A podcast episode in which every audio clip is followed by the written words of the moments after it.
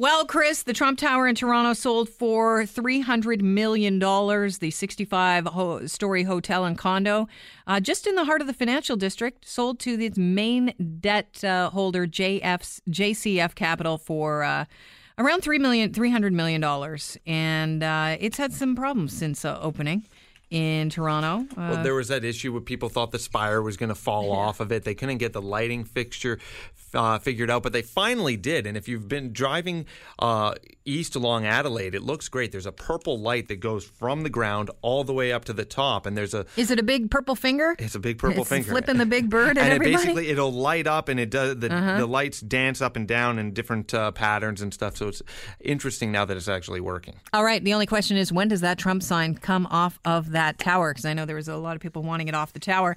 In other Trump related news, uh, Michael Flynn, this is big news, former U.S. National Security Advisor, is in discussions with the House and the Senate Intelligence Committees on receiving immunity from unfair prosecution in exchange for agreeing to be questioned as part of the probes into possible uh, contracts, uh, contacts between the President Donald Trump and his campaign, at least, and Russia. That's uh, according to his attorney via the CBC news site. And uh, I would like to uh, present exhibit number A. This is what Flynn said about Hillary Clinton last year. When you are given immunity, that means that you've probably committed a crime.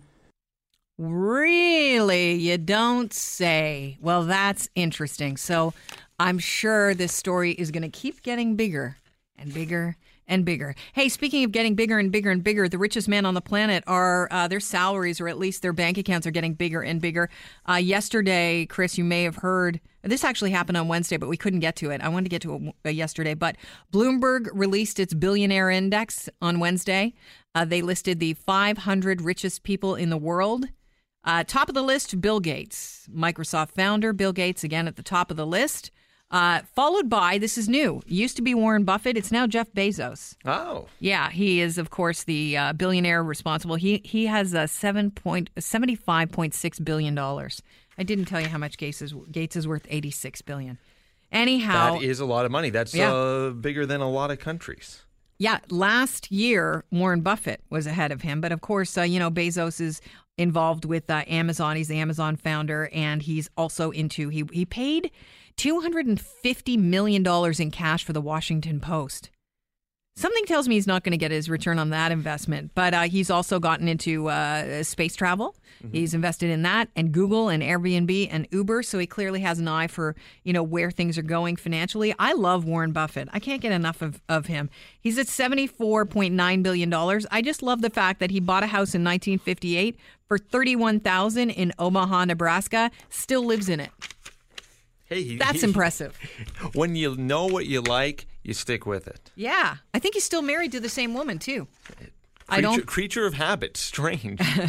That is strange. Only one woman for that long. Speaking of creatures, you know we have a bit of a gypsy moth problem here in Toronto, and it just wreaks havoc on our uh, on our trees and our urban ca- canopy. Uh, I know that a lot of people that were living in the Oakville, Mini- Mineola area of Mississauga as well were saying their backyard, you know, barbecues were turning into fire hazards because they were actually there were so many caterpillars on the ground at one time that they were sliding on the carcasses. Like, yeah, it's kind of creepy. Anyhow, uh, Toronto is going to start uh, this gypsy moth prevention strike. And basically, they're going to spray 135 hectares of land in Etobicoke and Parkdale High Park by helicopter with um, a substance that, substance that I can't pronounce because it's got so many uh, consonants in it. Uh, but it's uh, the short form is BTK. Basically, when the uh, caterpillars eat this, it's a bacteria. They can no longer digest food and they starve. We're going to starve them down. Starve them out. Yeah, apparently it's not harmful to other people or animals or the trees, but we have to get on this because uh, the pests have a natural breeding cycle. They peak about every seven to 10 years, and we are due. I think BTK did a song called Peppy Rock. I have no idea. Okay, listen to this. This is pretension at its finest. Are you ready for this? The gourmet food experiment, I think it's jumped the shark.